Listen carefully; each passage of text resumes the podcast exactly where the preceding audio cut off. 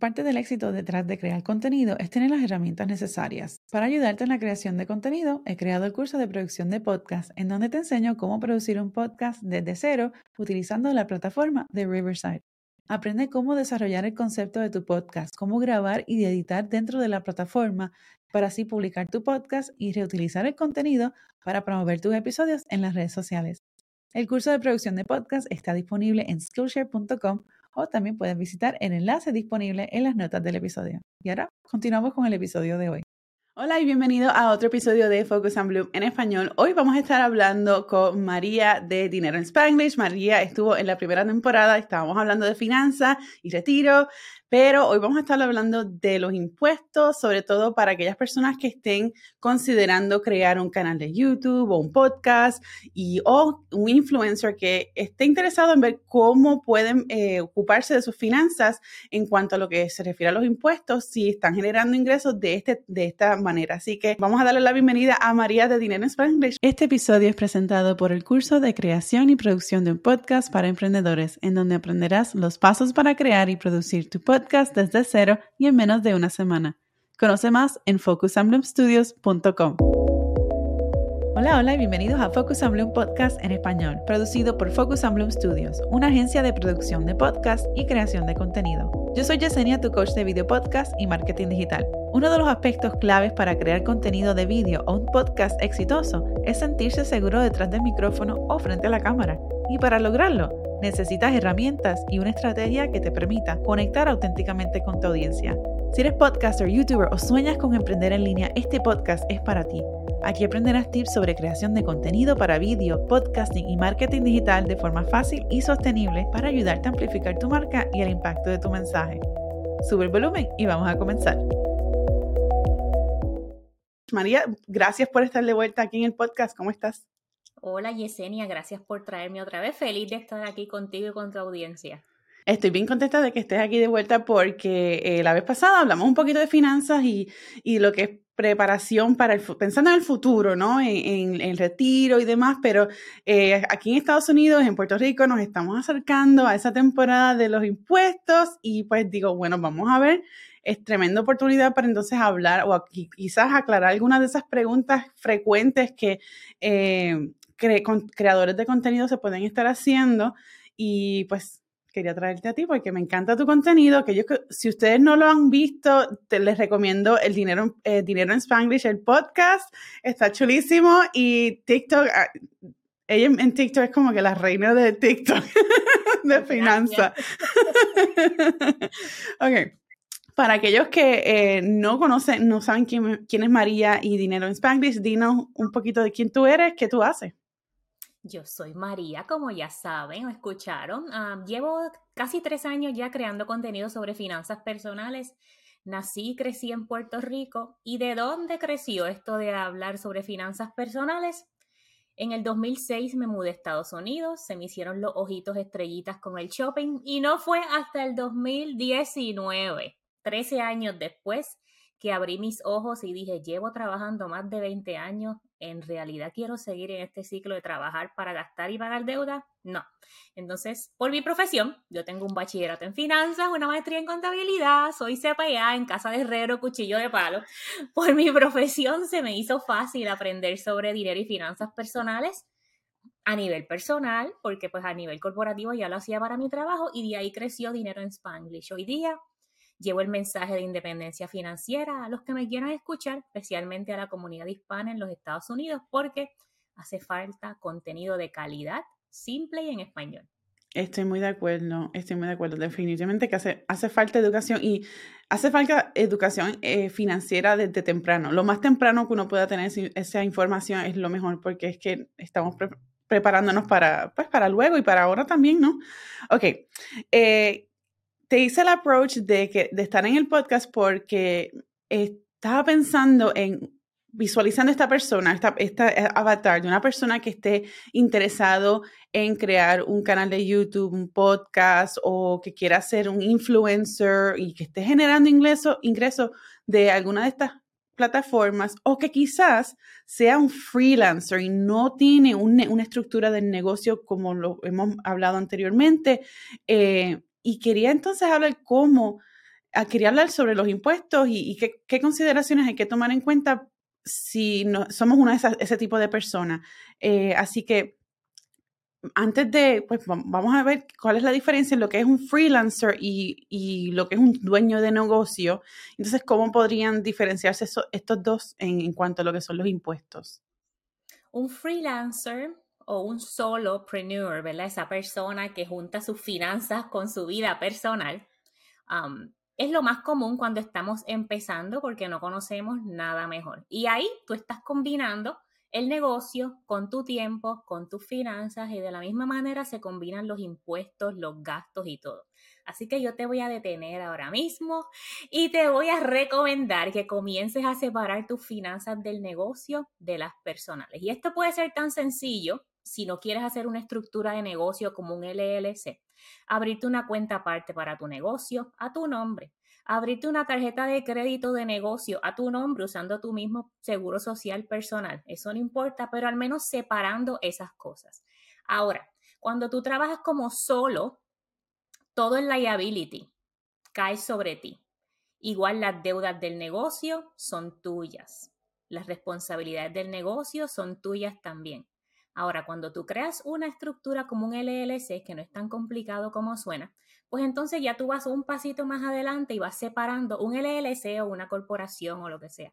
Ya tú vas separando tus finanzas personales, las actividades personales de las actividades del negocio, no solo financieramente, pero legalmente. ¿Ok? Así que muy importante esa distinción. Tienes entonces el solo, me tiré, quiero hacer un negocio, quiero emprender, quiero vender algo, voy a mezclar mis finanzas con las del negocio y seguimos para adelante. Pero llega un punto en el que estás generando dinero o depende del negocio que tengas que te recomiendo al 100% que separes todo eso. Eso, separarlo puede ser sencillo, te registras en el estado en el donde estás, en el Department of Revenue o Department of State. Department of State primero y después Department of Revenue.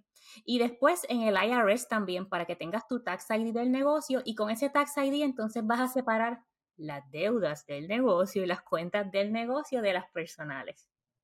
Me encanta, sí, e, eso, cuando yo empecé en Puerto Rico, me gradué de diseño gráfico, arranqué teniendo mi mini negocio, pero todo era un solopreneur, así que yo tenía las deudas mías, todo estaba viniendo a una misma cuenta y yo no sabía cuánto era de qué y el porcentaje y cuánta madre, así que, yes.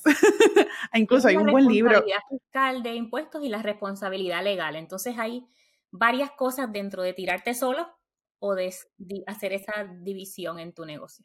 Hay un libro que se llama Profit First. No sé si lo, hay disponible en español, pero mi contable me habló de él hace mucho tiempo y me ayudó mucho a visualizar cómo organizar eh, las finanzas y, cómo dividirlo en distintos buckets o distintas secciones o cuentas.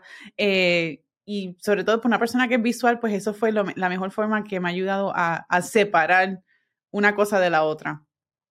Ok, eh, entonces, ¿cómo somos, digamos, sea freelancer o sea un dueño de negocio? ¿Cómo esto afecta los ingresos generados eh, por medio del contenido patrocinado? Digamos que eh, pues tengo algún brand deal o que incluso tengo el canal de YouTube o el podcast y está monetizando, estoy recibiendo dinero de esa forma o tengo algún sistema de afiliados en Amazon y estoy recibiendo dinero de esta forma. O sea, tengo varios eh, canales de ingreso.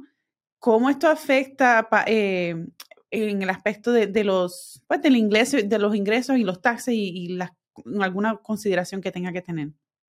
Aquí el efecto principal es que de cada dólar que tú recibes, tú vas a pagar impuestos. ¿ok? Recomendación general es que guardes al menos 30% de esos ingresos para pagar impuestos luego. Ahora, ¿cómo tú puedes facilitar este proceso? Primero que nada, teniendo tus cuentas aparte.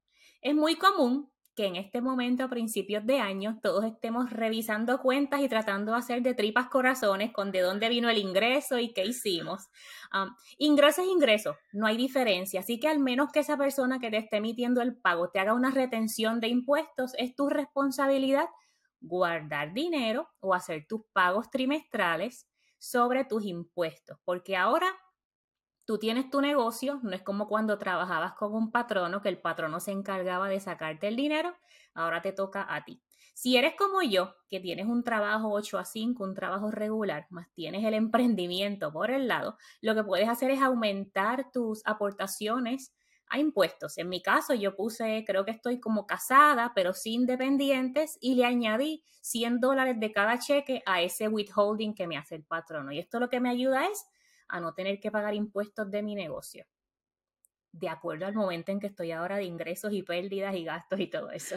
Claro, y, eso pues, es, importante entonces tener, eh, estar eh, bien pendiente de, pues, de estos cambios que pueden estar ocurriendo en tu vida para entonces hacer ajustes necesarios para eh, lo que sea que para lo que sea que tengas que hacer y tus metas económicas financieras, ¿no? correcto. Este, ok, tenemos hablamos de lo que la diferencia entre un, freelancer y una persona que tiene negocio. Ah, me encanta que traiste a colación el ejemplo de que tienes eh, aquellas personas que tengan un empleo y también estén emprendiendo a la misma vez y cuáles son esas consideraciones. ¿Hay algún otro tipo de best practice que tienes que, eh, que puedes recomendar para los creadores de contenido, ya sea para planificar eh, planificación financiera o administrar los impuestos, finanzas, algún tipo de, eh, digamos, este, deducciones, algo, algún best practice que puedas compartir? Best practice número uno es separar tus finanzas personales de las del negocio. Y eso te lo voy a repetir 300 veces siempre que me hagas una pregunta similar. Ah, la segunda práctica es mantener tus records, ¿ok? Um, si tienes poquitas transacciones, quizás te sientas una vez al trimestre y miras tus ingresos, tus gastos y los pones en una hojita de Excel o en un Google Sheet para que estés ready para um, tax time. ¿Qué deducciones tú puedes tomar? Para nosotras que somos creadoras de contenido digitales, el Internet, el teléfono, eh, la suscripción a Canva, ah, el hosting de tu website, si viajas por negocio para algún evento, cualquier anuncio que estés haciendo, vamos a suponer que tú creas TikTok, Instagram o Facebook y estás corriendo un anuncio en esas plataformas, eso también es deducible. Aquí lo importante es que mantengas un récord de eso, ya sea un email separado, una cuenta separada para que te lleguen todos esos recibos y puedas hacer tu bookkeeping y estar al día. Imagínate que un año después te diste cuenta que se te olvidó poner ahí mil dólares de un viaje que hiciste. Eso es considerable. Yes. Oye, ¿y qué tal? Si digamos, yo soy, eh, soy freelancer, estoy empezando, yo no tengo un estudio, yo trabajo desde mi casa. Eh, y mi casa, y, es más, trabajo desde mi apartamento que lo alquilo. ¿Algo que tengo que considerar ahí o...?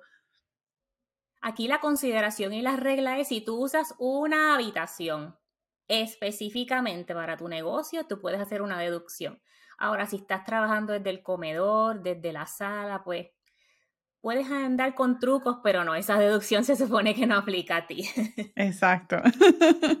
Exacto. O sea, que hay muchas, y eso es una de las cosas que muchas personas se lo olvidan, no saben que, pues piensan que como están trabajando desde la casa, pues eso no cuenta, o la casa es el espacio rentado, o sea que hay mucho, es importante educarse, punto, como fuese, para que entonces que eh, tengan, tomen las decisiones correctas y lo que mejor le favorezca a cada persona, cada empresa, cada freelancer al momento de pues planificar las finanzas y, también pues cumplir con lo que sea lo, lo, que, lo que te requiere tu estado, ¿no? Sí, es súper importante entender que para todo esto necesitas a alguien que te ayude a planificar esto, ¿ok? Porque una vez tú empiezas tu negocio, vas generando poquitos ingresos, quizás llevas uno, dos, tres años en pérdida, pero una vez tú comiences a generar ganancias, que la cosa se pone buena. ganancias vamos a suponer, no ingresos, pero ganancias, o sea, ingresos menos tus costos, menos tus gastos, y llegas como a 30 mil, 40 mil, 50 mil dólares en ganancias al año, tienes que buscar un tipo de entidad para efectos del IRS, que es un S-Corp, para que así tengas una lluvia de deducciones adicionales. Pero eso es muy importante, planificación con un CPA para que te ayude con eso. Exacto, muy bien. Este, María, eh, algo, como aquí en el podcast hablamos, me gusta traer las cosas lo más eh, breve, rápido, breve, preciso y conciso. Aunque sí, esto lo, lo, que es el mundo de la finanza, hay, eh, mucho, esto no se puede aprender en 10 minutos. y como dijo María, es importante hablar con un, profesional, un CPA, eh, y que les eduquen basado en donde ustedes estén ubicados. Porque cada estado, si están en Estados Unidos o incluso Puerto Rico, o sea, Puerto Rico tiene sus normas, cada estado en Estados Unidos tiene sus normas y si está, nos están viendo fuera de los Estados Unidos o Puerto Rico, me imagino que en su, espacio, en su estado, su, en su país tienen sus normas también. O sea, que es importante pues educarse para de, manera que estén haciendo las cosas eh, correctas para asegurarse el éxito económico financiero de su pues de sus movidas. María, gracias por estar en el podcast, pero antes de esto, eh, ¿hay alguna forma en que la gente se puede conectar contigo, algún freebie, cualquier cosa así? Pueden conseguirme y contactarme a través de Instagram. También estoy en TikTok, pero en TikTok no nos podemos enviar mensajes privados. Ah, tengo una guía gratis, pero es para finanzas personales. Sí tengo un ebook para emprendedores ah, para comenzar el negocio. Está disponible en inglés y en español, pero esta no es gratis. Esta, pues, te puedo dejar el enlace aquí en las notas del show para que vean el precio y si les piensan que les sirve específicamente para la gente que esté en Estados Unidos, pues lo pueden comprar. Perfecto. María, gracias por estar de vuelta en Focus on Bloom en español. Te agradezco que hayas compartido conmigo un ratito y compartido tu información con nuestra audiencia. Ustedes, ustedes si les gusta este tipo de contenido, revisen el, eh, las notas del programa, ya sea en su plataforma de podcast preferida o si nos están viendo en YouTube, chequen las notas allí y síganos para más contenido como este. Nos vemos en la próxima. Si sueñas con crear tu podcast, un canal de YouTube o necesitas ayuda planificando la creación de tu contenido, visita focusandbloomstudios.com en donde puedes aprender más sobre nuestros servicios aquí en Focus and Bloom Studios, una agencia de creación de contenido y producción de podcast. Gracias por sintonizar a Focus and Bloom Podcast en español. Visita focusandbloompodcast.com para las notas de este episodio y no olvides seguir el podcast en Apple Podcasts o Spotify y en nuestro canal de YouTube Focus and Bloom en español para más contenido como este.